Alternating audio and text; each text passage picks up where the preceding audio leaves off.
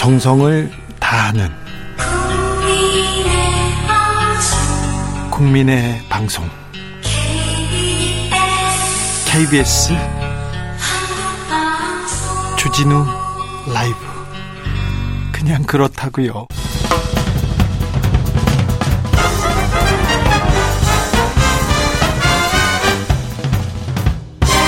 훅 인터뷰 훅 인터뷰 이어갑니다. 우리는 지금 검찰 개혁으로 가기 위해서 큰 산을 넘고 또 넘고 있습니다. 강을 건너고 있습니다. 오늘 국회에서 공수처 개정안 통과됐습니다.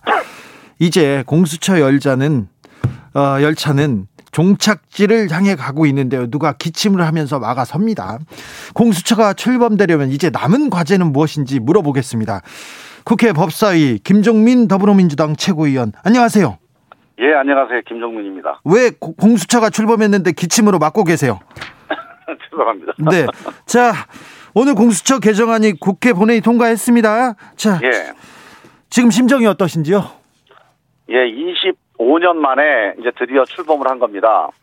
아, 이 문제에 대한 여러 가지 논란이 있지만, 대한민국의 이 고위공직, 그러니까 권력을 가진 사람들과 예. 국민들과의 이 불신의 강, 이 불신의 늪을, 이 불신의 벽을 깨는데 저는 공수처가 큰 기여를 할 거다. 네. 그래서 더 이상 우리 국민들이 아 권력 가졌다 특권 가졌다 반칙하는구나 이렇게 불신하지 않는 그런 사회가 되면 이제 공수처 없어도 되죠. 아, 그렇습니까? 그때까지 공수처가 저는 큰 역할을 할 거다 이렇게 생각합니다. 네, 국민의힘에서는 어, 민주주의 파괴다, 뭐 헌법 파괴다 이렇게 얘기하고 있고요. 주호영 네. 원내대표는 오늘 어, 대통령을 문재인으로 불러 불렀어요. 음. 어떻게 보셨어요 이, 이 상황? 근데 저는 이분들이 이제 두 가지라고 보는데 하나는 어떤 식으로든지 공수처를 가지고 이제 그 어떤 정치적인 공격의 소재로 이제 활용을 하려고 하는 거죠. 예, 이 주호영 대표가 2016년에는 본인이 공수처 주장을 했던 분이에요. 국민의힘 쪽에서 주- 공수처 주장했었죠. 예. 그러니까 자기들이 하는 거는 괜찮은 공수처고 문재인 정부가 하는 거 민주당이 하는 거는 나쁜 공수처다.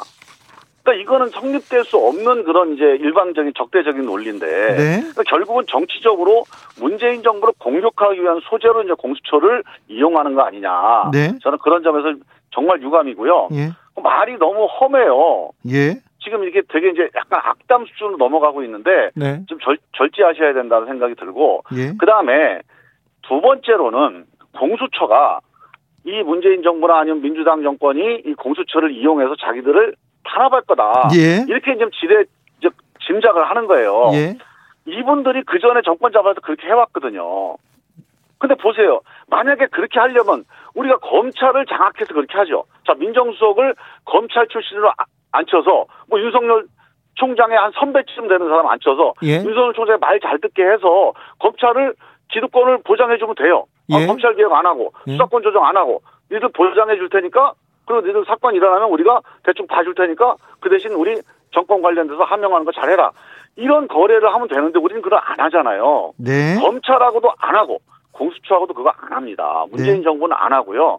그래서 이 그, 이 공수처가 해야 될 일은 야당 잡으러 만드는 게 아닙니다. 예, 기본적으로 권력을 갖고 있는 대- 대통령 주변 그리고 중요하게는 사법 권력. 예, 우리 국민들이 지금 경찰이나 검찰이나 법원이나 이 사법 권력에 대한 불신이 큽니다. 크죠. 법원은 좀 덜해요. 법원은 그래도 이제 법원의 결론은 믿어야 된다 이런 게 강하지만 수사나 기소 과정에서의 검찰이나 경찰에 대한 불신은 특히 억울하다고 하는 사람, 자기한테 불리하게 결정난 사람들은요, 엄청나게 불신하고 있습니다. 예, 그럼 이, 이걸 해결하는 게 경찰이나 검찰 내부에서 해결하는 게 어려운 거예요, 지금 대한민국의 수준이. 예, 대표적인 게 유전 무죄, 무전 유죄 아닙니까? 예, 근데 이 문제가 해결이 안 되고 계속 한 해 한 해가 지금 지나가고 있는데 네. 이 문제 해결해야 돼요. 그래서 이 문제 해결하기 위해서는 이 사법 권력 내에 맥이 한 마리 풀어놔야 된다. 매기. 그, 예.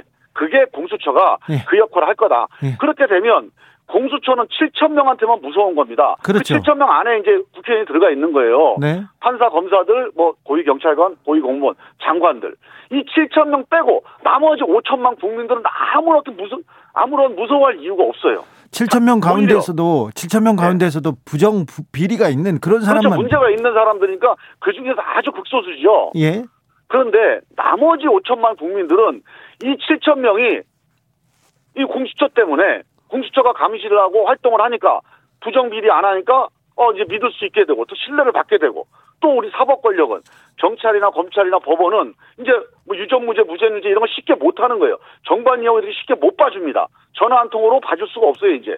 이제 공수처에 신고하니까 예. 구- 국민들한테 혜택이 돌아가죠 이게.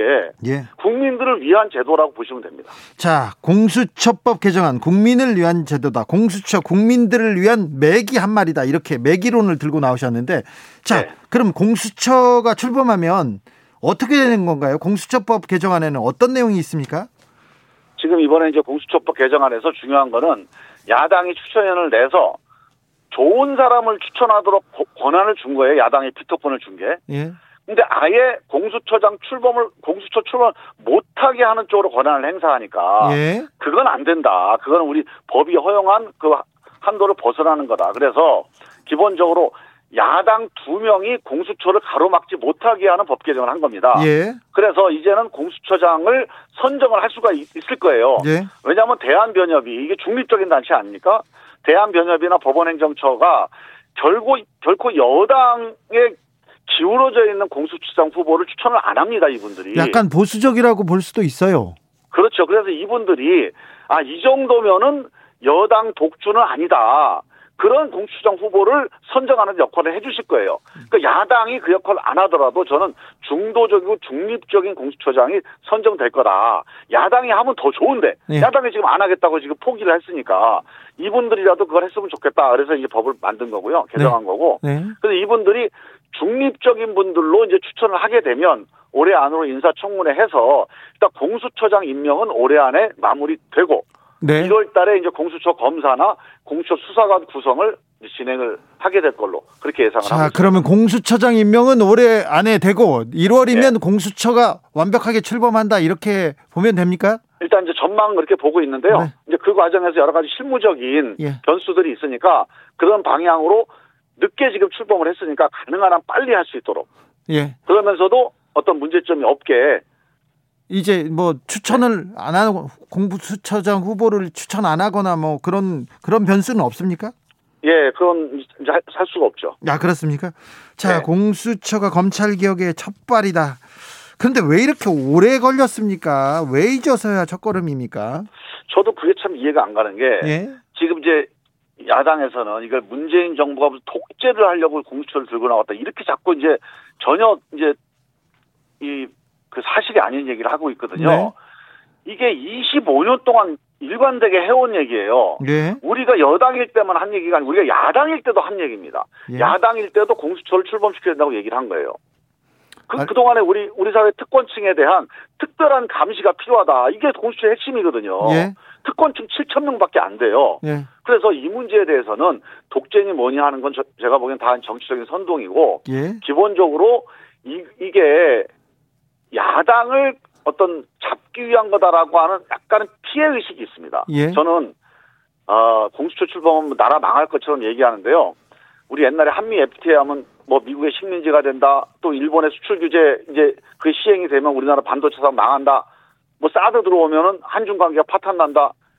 그런 선동들이 많았, 많았는데 네. 대한민국 멀쩡하잖아요. 네, 국민들이 힘이 있고 국민들이 똑똑합니다. 예, 어려움이 있고 문제가 있더라도 극복을 해나갈 텐데 만약에 공수처가 지금 야당이 우려하는 대로 만약에 일방적으로 정권이 야당을 탄압하기 위해서 공수처를 사용한다.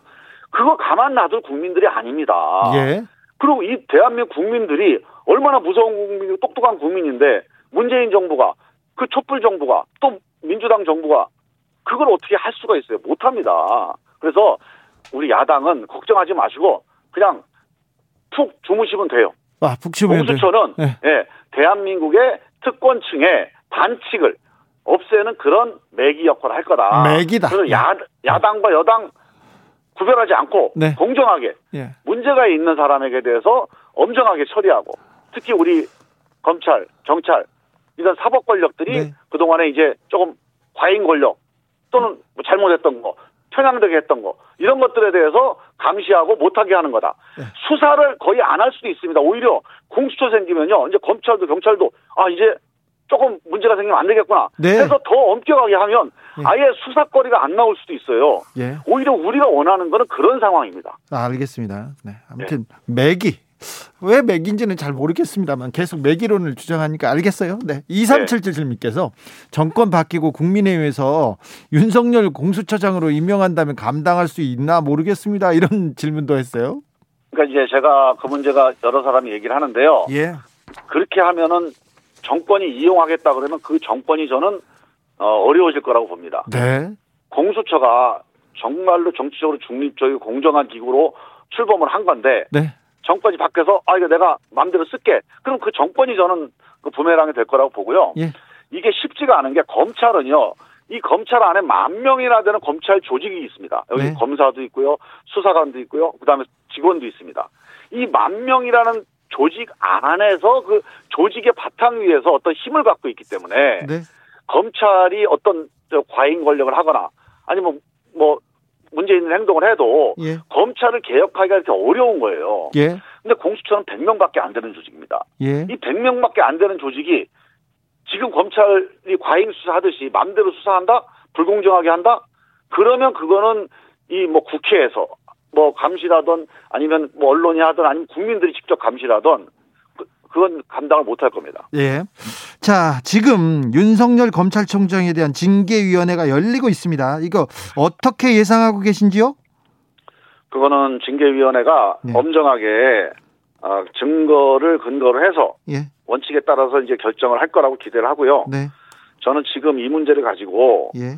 어, 법무부나 검찰이나 각자 막 해석을 하는 얘기들이 자꾸 나오는데 네. 그리고 언론도 너무 검찰 편 윤석열 총장 편을 너무 많이 들어요. 네. 그래서 이게 그, 그 징계위원회에 대한 앞으로 예상 예. 혹은 징계위원회 여러 가지 그 이- 이슈나 쟁점에 대해서 뭐 윤석열 총장이 유리한 쪽으로 많이 해석을 하시는데 네. 그렇게 예단하거나 아니면 한쪽으로 편향되게 생각할 필요 없습니다. 예. 지금 이 징계위원들도 정말로 그 온 국민이 보는 앞에서 판단을 하는 분들 아닙니까? 네. 사실과 법 근거에 의해서 예. 공정하게 판단할 거다 믿고 한번 기다려 보시자고요. 자, 믿고 기다려 보겠습니다. 그런데 징계위가 오늘로 끝이 아니라 몇 번 더 열릴 수도 있다면서요?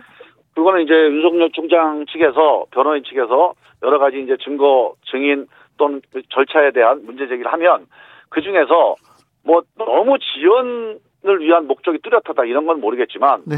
어 이제 피징계자로서 뭐 소명이라든가 이런 게 필요하다 그러면 또 보장을 해줘야 되잖아요. 예. 그래서 보장을 하다 보면 시간이 좀 걸릴 수도 있을 것 같습니다. 윤석열 총장 문제는 이 징계위원회를 지켜보면 됩니까? 예, 징계위원을 지켜보면서 이제 거기서 어떤 내용이 나오고 또 어떤 결론이 나느냐를 가지고 또 국민들이 한번 판단하시겠죠. 그런가요? 8833님이 바른 논지, 힘찬 목소리, 매기론 주장하는 사람이 누구이신지 다시 한번 조남을 말씀해 주십시오. 이렇게 보냈는데 김종민이라는 사람입니다. 기침 아니죠. 매기론 김종민 최고위원입니다. 이분이 최고위원. 더불어민주당의 음. 최고위원 김종민입니다. 알겠어요. 알겠습니다. 근데 저희가 국민의힘 의원들도 여러분 저 인터뷰 섭외 요청드렸어요. 법사위원들 또다 달라고 하는데 꼭 이 시간에 꼭 저한테는 시간이 안 된다고 해서 일, 모시지 못했습니다.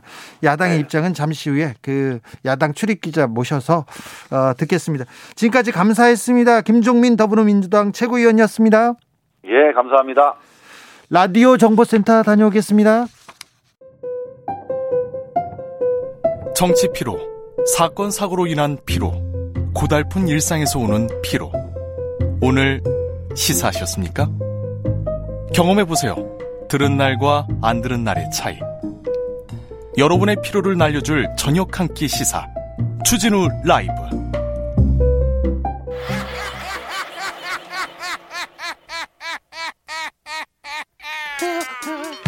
발로 뛰는 기자, 탐구하는 기자, 세상의 질문을 마구 던지는 기자, 기자가 본 오늘의 세상 기자들의 수다. 라이브 기자실을 찾은 오늘의 기자는 한결의 김민아 기자입니다. 안녕하세요. 네, 안녕하세요. 네, 야당 국민의힘 의원들한테 54 어, 얘기해 주십사 얘기하는데 저희 방송에 안 오시고 그래가지고요 저희가 야당 출입하는 김민아 기자 급히 저희가 모셨습니다 국회에서 일로 바로 이렇게 호출해서 모셨습니다 어, 국회 분위기가 좀 어떻습니까 어제 오늘 네, 일단 계속 필리버스터가 진행 중이고요. 지금도요? 네, 국정원법에 대해서 필리버스터를 네. 진행하고 있는데 그러면 거의 모든 법안마다 필리버스터를 한 번 하고 통과되더라도 계속 한다는 게 국민의힘의 입장인가요? 네, 지금 세, 세 개의 법안에 대해서 필리버스터를 신청을 했는데 한 개는 어제로 통과가 돼, 오늘 오후 2시에 공수처 통과가 개정안이 됐고요. 공수처법 네. 개정안이고요? 네. 그리고 이제 지금은 국정원법 개정안을 네. 하고 있는데 그 원래는 민주당에서 종결 동의 절차를 거쳐서 24시간 안에 필리버스터를 멈추게 할 생각이었었습니다. 예, 예. 근데 이제 그 야당의 의견을 존중하겠다라는 취지로 종결 동의를 하지 않기로 하면서 하겠다고 하니까 해라 이렇게 놔뒀군요. 네 맞습니다. 네. 그래서 필리버스터가 당분간은 계속될 것으로 보입니다. 하루는 필리버스터가 열리고 그 다음 날은 임시국회가 네. 다시 열려서 법안이 통과되고. 네 그렇게 될 줄 알았는데 필리버스터의 시간이 훨씬 길어지게 된 거죠. 네. 지금 그 이철 이철규 의원이 경찰 출신인데요. 경찰 출신이에요. 네, 국정원법에 대해서 본인 그 국민의힘의 입장을 네. 그 연단에 서서 3시간, 갓 3시간이 넘었습니다. 네. 3시간 넘게 이야기를 하고 있고, 이철규 의원 다음에는 그 외교관 출신이죠. 조태용 의원, 또 네. 검사 출신 김웅 의원, 또 하태경 의원, 김태흠 의원, 이렇게 좀 그 순번을 기다리고 있는 상황입니다. 이철규 계속해서- 의원은 네네. 어떤 얘기하던가요?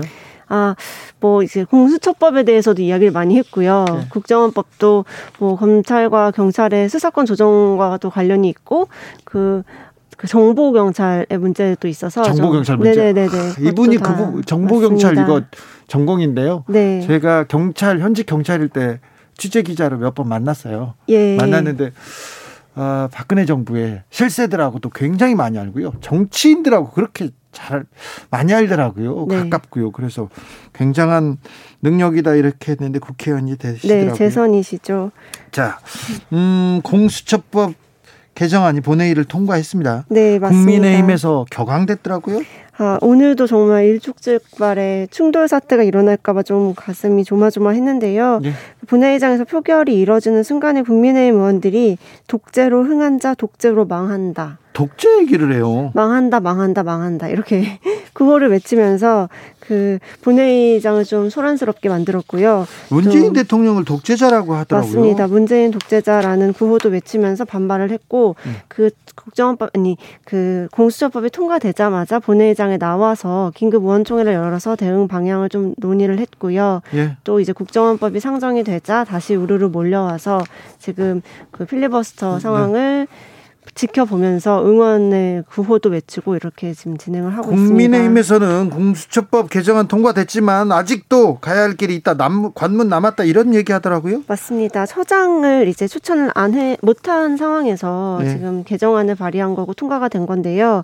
이번에는 그 공수처에 소속된 검사들을 어떻게 그 임용을 하느냐에 대해서 좀그 야당이 한 번 더 제동 저- 절차를 걸 수 있을 거라고 보고 한 있는데요. 번더 제동할 제동 제동 장치를 작동할 그 사- 상황이 나 있다고요. 그런 절차가 그렇게- 남아 있다고. 네, 그렇게 지금 해석을 하고 있습니다. 예. 당에서는요. 예. 어떤 것 때문이냐면 공수처법 구조에 인사위원회를 설치를 하게 돼 있고 그 인사위원회는 위원장 한 명에 일곱 명의 위원으로 구성이 된다라고 돼 있는데 이 위원 중에 두 명을 야당이 추천해야 하기 때문인데요. 이걸 또 추천하지 않아서 지금 파행시키겠다 이 생각인가요? 근데 이거를 추천 안 하면 이제 인사위원회가 꾸려지기가 어렵고 인사위원회가 없으면 검사를 임용하는 절차가 막혀 수밖에 없으니까 여기서 지금 세기를 받겠다 이렇게 또 하고 있어요. 끝까지 네 그런 이제 그 아니야. 관측이 나왔습니다. 그런 얘기는 나왔지만 네. 국민의힘이 그렇게까지 하진 않을 것 그러기를 같아요. 정말 바라봅니다. 아유, 공수처법 통과했고 여기까지 왔는데 또 자- 작은 세세한 걸로 또 이렇게 딴지를 걸고 아유 국민 무서운데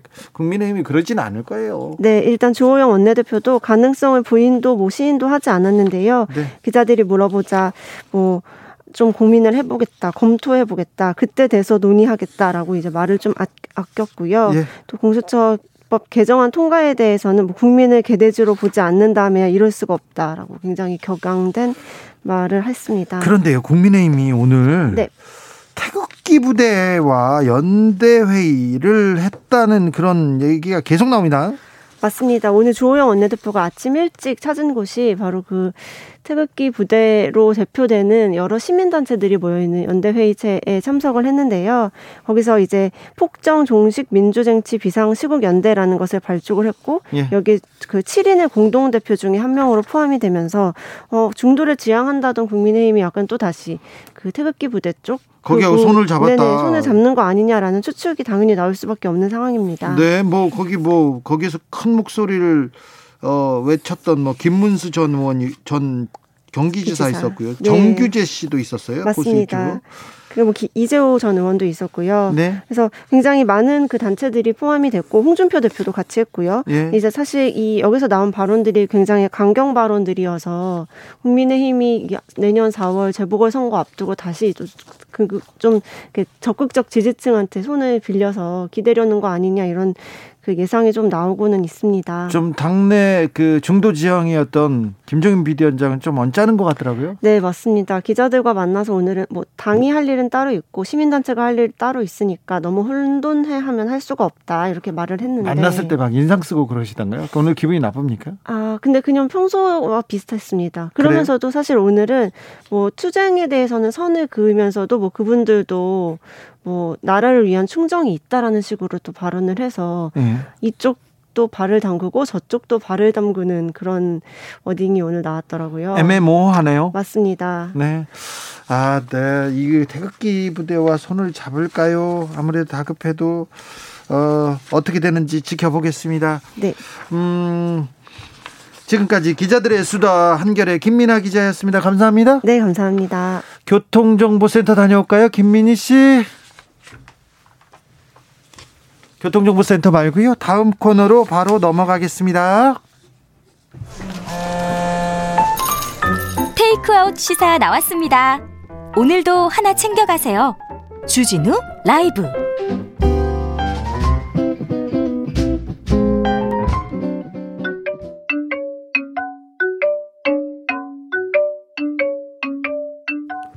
넓은 관점, 색다른 분석, 기자 기사를 보는 눈을 높인다. 언론 대부 뉴스 왜 기자를 기사를 보는 눈을 쑥쑥 쑥쑥 높여주는 시간입니다. KBS 일라디오 간판인 최경영 경제쇼를 진행하고 있는 KBS 최경영 기자 모셨습니다. 안녕하세요. 네, 안녕하십니까. KBS 최경영입니다. 자, 경제 얘기 어? 자꾸 물어보고 싶습니다. 제가 그래서 지나가다가도 어, 최경영 선배 한번 막 자꾸 물어보는데요. 예. 최근에 부동산에 뛰어드는 20대가 그렇게 많던데 지금은 주식으로 막 다 뛰어들고 있습니다. 이거 어떻게 봐야 됩니까? 그러니까 부동산 주식의 가장 큰 악재는 뭐냐면요. 네. 딱 하나만 이야기해라라고 하면 가격이에요. 가격이요? 예. 가격이 높으면 네. 그게 악재예요. 지금 많이 높지 않습니까? 이게 너무 높은지 예. 적당히 높은지는 지나가 봐야 알아요. 예. 그래서 한 100일이나 200일 또는 1년이나 2년 지나가 보면 아, 그때가 고점이었네. 예. 이게 인간의 한계거든요. 네. 그래서 지금 가격은 특히 부동산은 굉장히 높은 수준이다. 예. 그거는 염두에 두셔야 됩니다. 알겠습니다. 네. 자, 오늘 물어볼 게 많습니다. 바로 네. 팩트 체크해 볼 기사는 뉴스원의 기사인데요. 이 기사 제목은 경영계 경제 3법 국회 의결에 망연자실 시행 1년 유예라도 이런 기사가 나왔습니다. 어떻게 보시는지요? 경영계가 망연자실 하는 척 할 것 같은데요. 척이요? 예. 네, 그러면서 웃, 웃습니까? 이게 망연자실 할 게 아니고 예. 화장실에서는 지금 웃고 있을 것 같은데. 아 그래요? 예. 지금 그러면 경제 3법 예. 굉장히 미흡한 겁니까? 개혁으로 가는 길에? 공정경제 3법에 공정경제가 어느 정도 담겨 있는지는 모르겠지만 네. 확실하게 담겨 있는 거는 대기업 투자 촉진법도 이번에 공정경제 3법에 담겨 있습니다. 그래요? 예. 그 이게 무슨 공정경제예요? 대기업을 공정... 도와주는 건데. 그렇죠. 그러니까 공정거래법 개정안에 담겨 있는데 그 내용 설명하기 전에 상법 개정안부터 이야기를 할게요. 예. 상법 개정안에서 원래는 원하는 감사위원을 분리 선출하면서 대주주의 특수관계인 지분 포함해서 최대 3%만 의결, 의결권을 준다고 했거든요. 네. 이게 무슨 말이냐면 삼성물산 같은 경우에 어, 이 회사의 이 지배 구조를 보면 가장 위에 주주 구성이 이렇게 돼 있어요. 이정 이재용 외 구인 33% 이렇게 돼 있거든요. 예. 그러면 이재용과 특수 관계인 구인이 예. 총 10명이 33%를 가지고 있다는 거잖아요. 네. 근데 원안의 감사위원 분리 선출은 어떻게 돼 있냐면 이 33%를 다 포함해서 당신들한테는 3%만 의결권을 주는 거야. 아, 그래요. 이렇게 되는 거죠. 네. 근데 본회의에서 통과된 감, 감사위원 선출은 이재용도 3%, 특수 관계인 1도 3%. 다 거의- 3%씩 그렇죠. 그래서 사실 한 30% 정도 그러니까 잘려봐야 단순 계산해봐도 한 27% 30% 네. 정도는 가지게 되는 겁니다. 그러면 대주주 지배권 거의 그냥 줬네요. 이게 감사위원이 이렇게 중요한 건지 저는 모르겠는데요. 예. 과거에 우리가 IMF 직후에 사회이사를 선출을 해서 대기업 대주주의 전행을 막아야 된다라고 해서 사회이사 선출 제도를 도입을 했거든요. 98년에. 예. 근데 그때도 똑같은 논란이 있었어요. 사회이사를 외부에서 데리고 오면 그 사람이 스파이가 돼가지고 회사 망한다고 그랬잖아요. 회사 그때. 망한다. 그때 말했. 외국 자본한테 다 먹힌다. 그때도 똑같이 말했어요. 외국 자본한테 예. 다 먹힌다. 근데 제가 사회이사 관련해서 데이터를 가지고 있는데 한 2년 전 데이터입니다. 네. 모든 사람들이 거의 모든 사람들이 대주주 friendly한 분들이세요. 거수기였잖아요. 예, 거수기예요. 그 네. 수십 년 동안 그렇게 해왔던 그렇잖아요. 그렇습니다. 거수기하다가 국회로 가가지고 다시 또. 그 기업을 편드는 사람도 많고요. 그렇습니다. 검사 출신, 판사 출신, 기자 출신, 경제부장 출신 굉장히 많습니다. 네네. 네. 네, 그분들 다 거수기를 했거든요. 예. 근데 이거 감사위원 1인을 이사회도 아니고 감사위원 1인을 독립적으로 선출하는 것도 사실상 이번에 못한 거예요. 사실상 못했죠. 예. 그러니까 이게 공정 경제 3법 중에서 핵심이었는데 네. 요게 안 된 거죠. 참 아쉽습니다. 네. 예. 전경련, 아, 전경련이 참 뭐 하던 데인가 이렇게 생각해 보면 참 지난 정권 때는 보수 집회에 돈 대주고 어. 그 정말 그랬죠. 나쁜 짓 많이 했던데 정경련이 막 목소리를 막, 막 내더라고요. 기업 옥죄다 막 그러면서. 예. 근데 기업을 옥죄는 게 아니고 예. 기업에 당근도 줬어요. 예. 공정거래법을 보잖아요. 공정거래법을 보면 공정위의 전속 고발권을 폐지하기로 원래는 돼 있었거든요. 폐지하기로 했잖아요. 그게 핵심 아닌가요? 그렇죠. 예? 그래서 이게 사실 시민단체도 고발을 할 수 있고 그러면 뭐 검찰에서 이것저것 수사를 할 수 있다. 왜냐하면 공정위와 재벌이 유착관계 그 다음에 공정에서 좀 봐준다 이런 이야기들이 굉장히 많았지 않습니까? 많았잖아요. 공정거래위원회 공정거래를 위해서 예. 그 힘써야 되는데 예. 대기업만 많이 봐줬잖아요. 지금껏. 그러니까 역할을 못 하니까 그렇습니다. 이 제도를 만들려고 했지 않습니까? 실제로 삼성 같은 경우에 대외 협력팀에서 예. 공정위 위원장이랄지 부위원장이랄지 이런 사람들의 성향 파악해 가지고 예. 국장들까지 그래서 친대기업인지 친중소기업인지 그런 문건들까지 만들어서 제가 한번 취재를 한 적이 있어요. 예. 그래서 그런 정도로 밀접하게 경제부처들을 관리하는 곳이 재벌인데 네.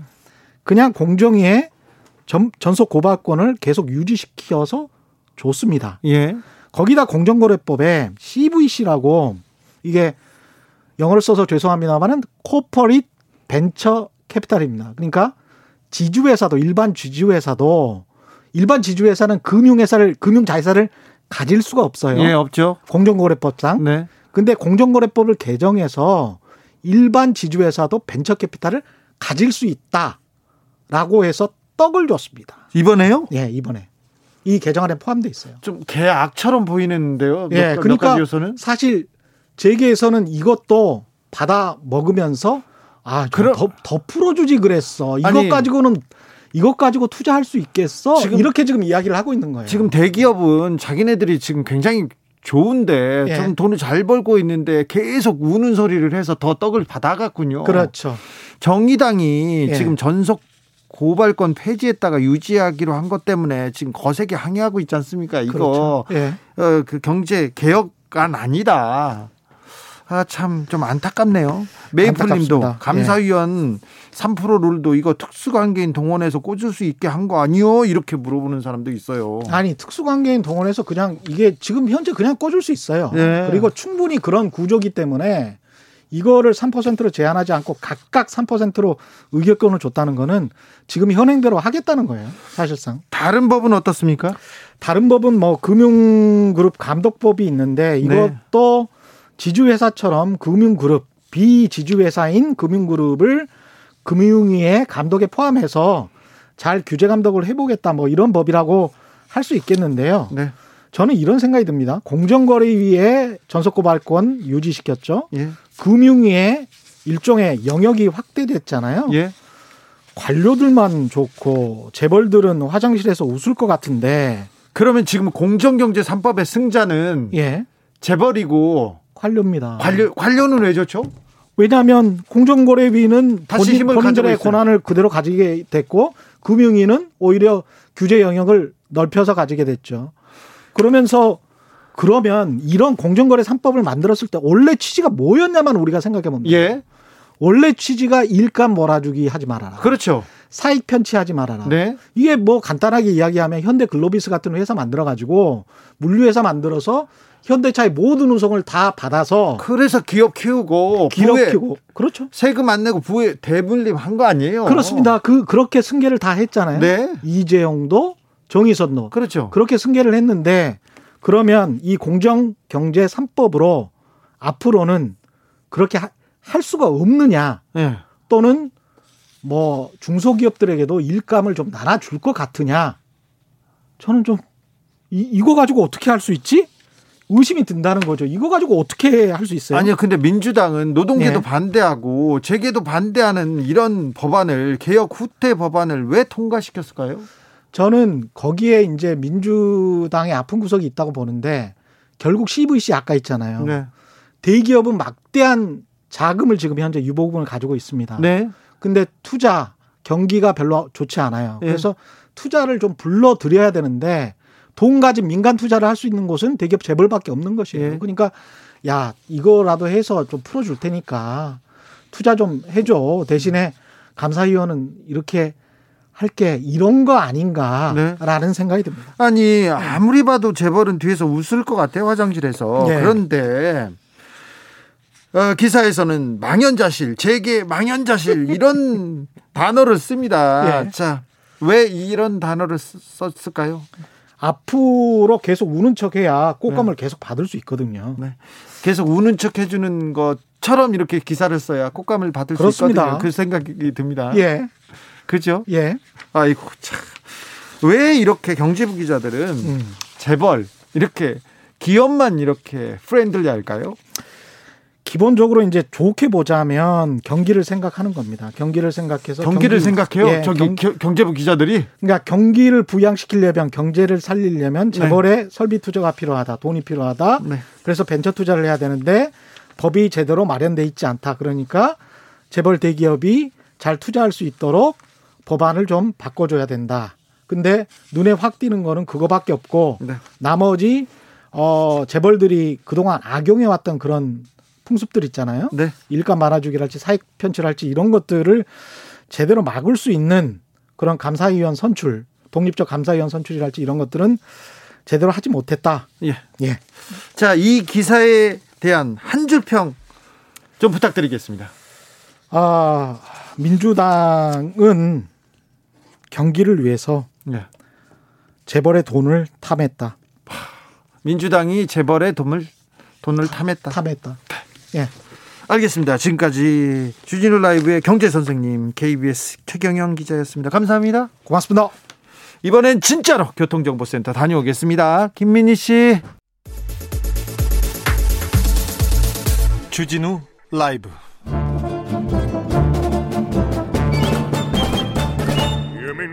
여기도 뉴스 저기도 뉴스 팍팍한 시사 뉴스 속에서 가슴이 답답할 때 네, 휴식을 드리는 시간입니다.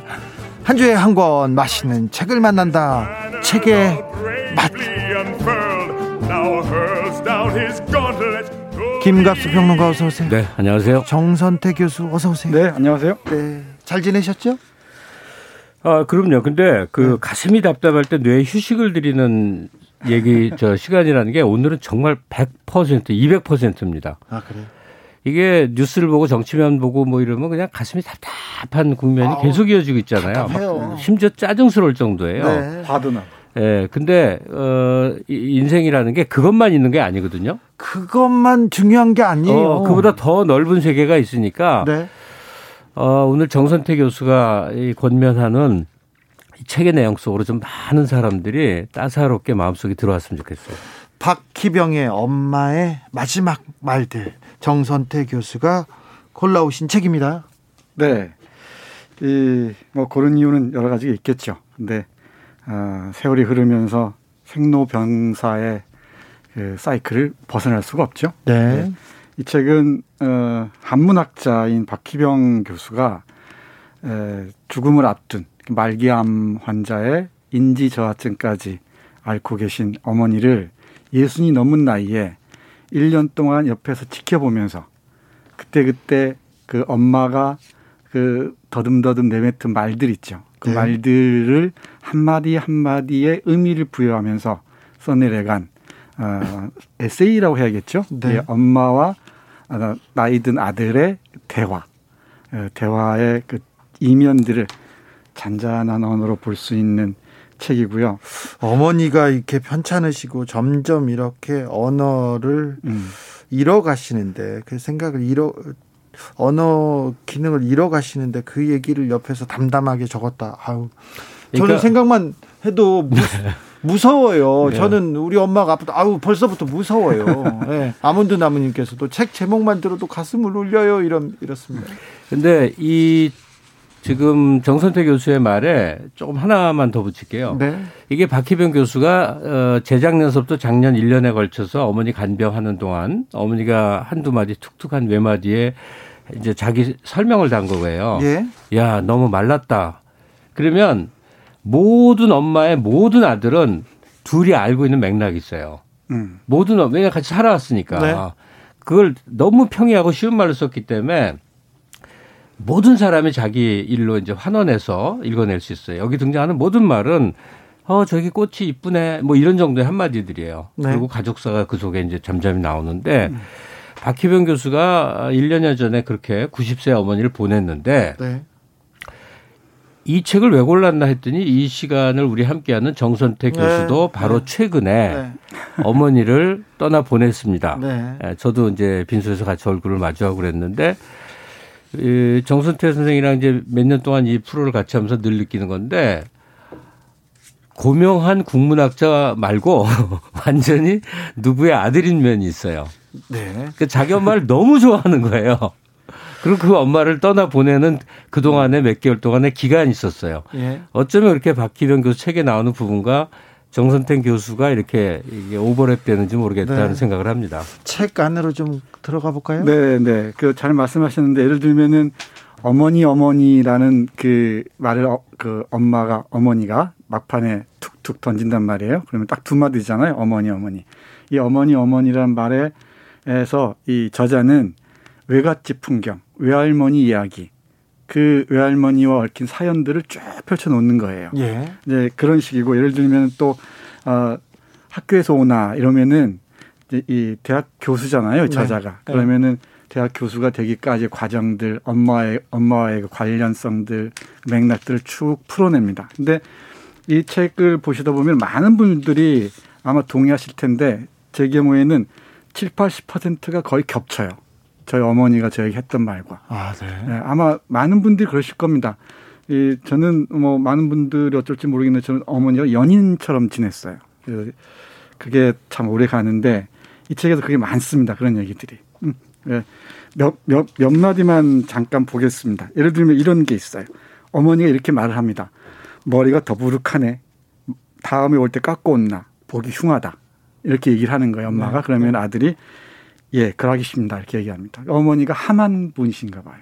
예, 경상도 네. 사투리를 그대로 사용하는데 그러난 다음에 이제 그 아들이 여기에 대한 의미들을 적어 내려가는 겁니다. 네. 아, 당시 여름방학이라 학교도 안 가고 해서 이발을 안 해. 머리가 좀 길었던 모양이다. 엄마는 병상에 누워 계셨지만 나의 이모저모를 늘 살피셨다. 남들 눈에 홍대가 흉하게 보일까봐 이런 말을 하신 것 같다. 이튿날 이발을 하고 가자 엄마는 좋아하셨다. 이런 얘기 드립니다. 그, 너 머리 좀 깎아라, 보기 흉하다라고 말을 하는 80대 어머니의 그 아들은 50대 후반에 어, 서울대 교수입니다. 네. 이게, 어, 전 세계 어디에서도 아마 이런 풍경 없을걸요? 한국에서만 있을 풍경일걸요? 네. 그 고명한 학자가 엄마 앞에서는 아이입니다. 네. 아이. 네. 네. 어, 뭐, 저도 대부분 그렇죠. 이 조금 머리 길면은 이 발랑군 같은 머리 좀 깎고 다니라고 그랬습니다. 이제 그 아직도 그 기억이 있는 거예요. 그 저희 동네가 지리산 쪽이어서 네. 반란군. 아 그렇게 네, 말씀하셨어요 네, 어머니께서 아, 머리가 좀 길고 지저분하고 그러면은 반란군 같은 머리카락이라고. 저기 김갑수 선생님, 네. 어머님께서 헤어스타일에 대해서 지적 많이 하셨어요? 젊었을 때도 머리 기셨죠? 어, 그, 물론 머리는 늘 길었는데, 그, 정선태 교수가 이제 자기 어머니를 연인 같다 그러고, 네, 네. 그 다음에 그, 저, 박희, 이 책의 저자 박혜변 교수는 이 어머니 돌아가실 1년 동안 아예 학교를 포기해버리고 음. 옆에서 간병만 하거든요. 네. 이런 가정만 있는 건 아니에요. 네. 저는 방금 프로그램 들어오기 직전에 또 어머니가 전화 와서 네. 어, 내일 만나기로 하긴 했는데, 네. 일생을 싸우는 관계 아세요? 아, 그래요? 좀 여든 일곱인데, 네. 어머니랑 일생을 싸우는 관계 지금도. 지금 이제 싸움 그만할 때도 됐잖아요. 사랑 싸움 아니에요? 애증이 애증이 아니라 애정의 애정이 싸움 어, 아닌가요? 근데 안 싸우면 네. 어, 어머니가 기력이 빠질 줄 몰라. 일부러 싸우는 건 아니지만요. 아하. 저는 네. 평생을 네. 싸우는데 예컨대 제가 어, 존재하는 모든 것이 못마땅한 분이에요. 진짜로요? 네. 아니 아들이 이렇게 잘났는데? 아이고 지금 머리 얘기한다고 그랬잖아요. 네, 네. 그 수준이 아니에요. 제가 하는 말투 뭐, 뭐, 제 모든 것. 그러니까 늘 일생이 불만인 양반이라고. 아, 그래요? 예, 그리고 세상에서 제일 부족한 사람으로 나를 대해요. 평생을 그래, 지금까지. 지금도요? 예. 네. 아니, 그. 안살 수가 없어요. 아들이 이렇게 유명하고, 어, 한마디만 하면 이렇게, 어, 세상, 아우, 세상이 막, 막 세상한테 이렇게 일가라고 그러는데, 아, 어머님이 그러지 않아요? 아이고 말도 마세요. 그래서 정선대 교수처럼 자기 엄마 너무 좋아하고 다정한 부부 저 이 모자를 보면 효자 효자를 보면 네. 너무 신기하기도 하고 아 저러기도 하는구나. 네. 아. 저희 같은 부류는 좀 아니죠. 네. 네. 자 정선태 교수님. 또 이 많은 그 부모님들이 이 아프실 때 하시는 말씀 있죠. 이 책에도 뭐 어, 그대로 등장합니다. 안 아프고 죽어야 될 낀데. 네. 그러니까 예를 들면은 자식 고생 시킨다. 그렇죠. 네. 저희 어머니 가장 큰 소원이 뭐냐면은 잠드 잠자다가 그냥 누군가가 데리고 왔으면 좋겠다.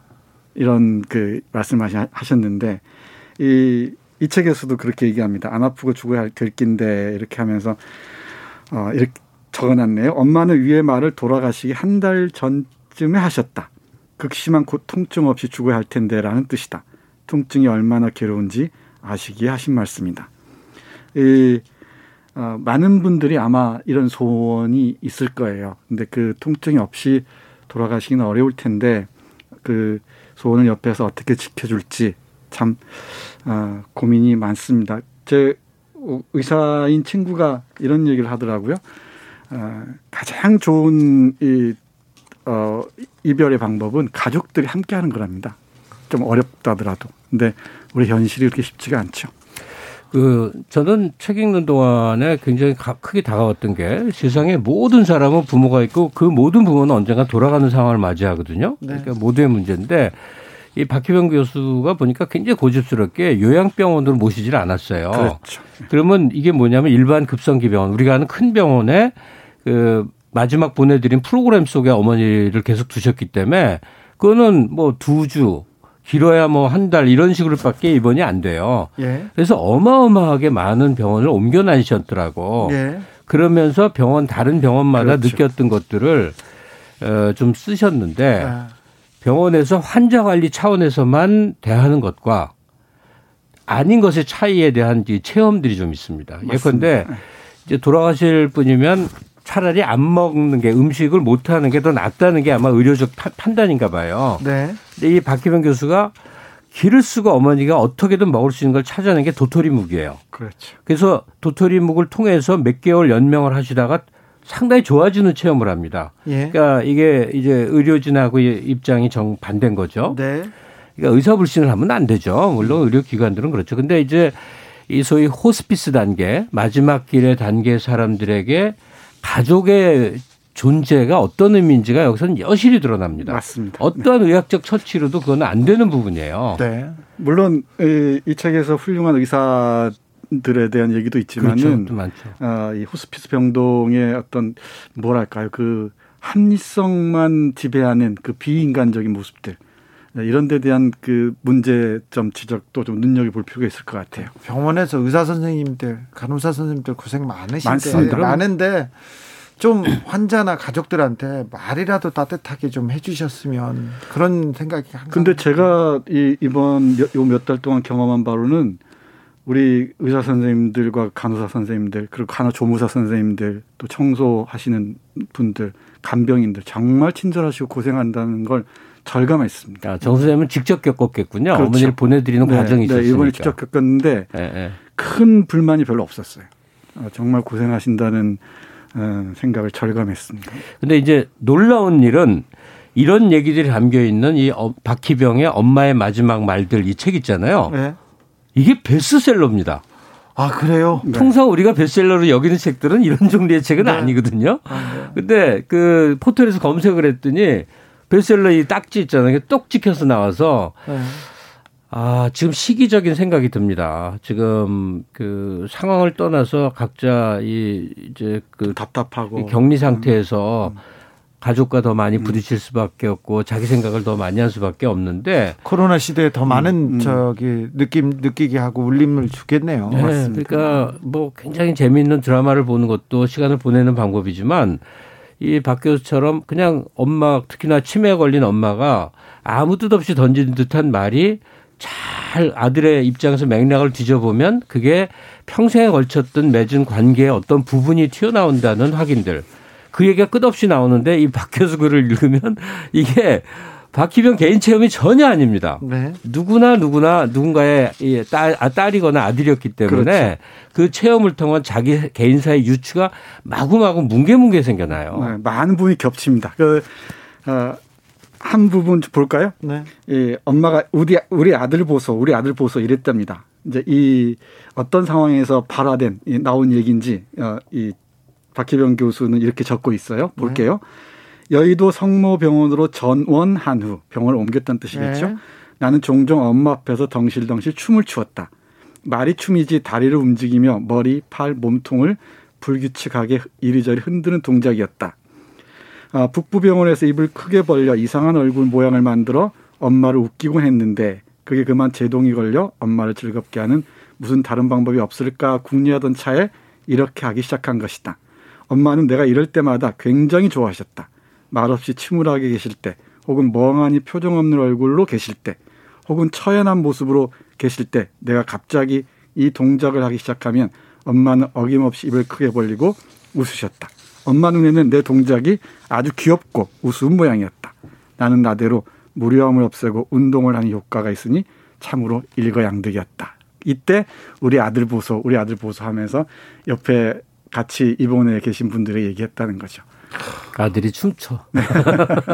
노래자 얘기가 떠오르기도 하고 그렇습니다. 네. 네. 어, 교수고 또뭐 국문학자인데 박희병 교수 굉장히 유명한 네, 네. 이 양반은 굉장한 사람이죠. 네. 저 제가 대학원 갈때 네. 이제 석사를 막 마쳤다는 박희병이라는 학생이 너무 유명해갖고 음. 석사가요? 네, 석사생의 논문을 갖고 우리가 성균관대 국문과 스터디 팀에서 공부했어요. 석사생의 논문을 갖고 공부를 했다니까요. 그러니까 일찍부터 이 사람은 아주 두드러졌는데 다만 어느 시기부터 이 학자들이 사회에 많이 튀어나왔거든요. 네. 언론에 등장하고 방송에 나오고. 근데 이 양반은 정말 전혀 그것과 절연한 상태처럼 이 학자적인 길을 걸었고 물론 사회 발언을 일부 하긴 했어요. 저 한일 갈등 문제에서 정신대 문제 같은 경우에는 음. 자기 목소리를 보태고 그랬으나 세속적 활동을 정말 안 했던 계속 그러니까 글만 쓰고 논문만 예, 써서 내셨고 좋은 딸깍발이 있죠. 그거의 사례입니다. 네. 국문학 전공한 사람들은 너무너무 잘하는 네. 훌륭한 한문학자고요. 그리고 생태 사상에도 관심이 많고 네. 여러 가지 일을 하십니다. 네. 재밌는 이야기들이 너무너무 많습니다. 한번 꼭 읽어보시길 바라는데 예를 들면은 금방 말씀하신 거 연결시켜 보자면은 내 때문에 공부도 못하고 안 됐다 이렇게 얘기한 모양이야. 아, 병, 예. 병원에 계속 오니까 아닙니다 이러는데 그 이 글의 뒷부분 보면은 내 평생 공부를 해왔지만 내 공부 뒤안길엔 늘 엄마가 계셨다. 왜 안 그렇겠습니까? 예. 네. 그러면서 예, 이 아들이 쓴 책도 보고 여기 보면 방법적 지평이라는 어려운 말이 나오는데 책에 이 박 교수가 쓴 책에 그런 방법론으로 제시한 것이 모양이죠. 방법적 지평. 그 말을 노모가 했다 그러네요. 방법적 지평 그러면 아들 깜짝 놀랬겠죠. 어머니께서 그 말이 나오는 걸 보고. 예. 네. 하여튼 방송 직전에 저도 또 뜬금없이 어머니한테 전화가 와서 결국 내일 반찬을 받아야 되는 상황에 네. 직면했거든요. 좀 잘하세요. 내일은 안 싸울까? 네, 아유, 그러면 안 되죠. 박보영님께서 다시는 볼 수 없는 엄마, 엄마 너무 너무 보고 싶어요. 이렇게 문자 주셨습니다. 네. 박희병 교수의 엄마의 마지막 말들 함께 읽어봤습니다. 오늘도 좋은 말씀, 좋은 책 추천 감사합니다. 김갑수, 정선태 선생님. 네, 고맙습니다. 고맙습니다. 감사합니다. 아, 두 선생님께서 공통으로 추천하셨네요. 말로의 어머니 우, 우시네 들으면서 주진우 라이브 마무리하겠습니다. 오늘 오늘이 김용균 씨 2주기입니다. 더 이상 일터에 나간 노동자들이 죽지 않기를 모두 무사히 가족에게 돌아가기를 빌겠습니다. 저는 여기서 인사드리겠습니다. 내일 오후 5시 5분에 돌아옵니다. 지금까지 주진우였습니다.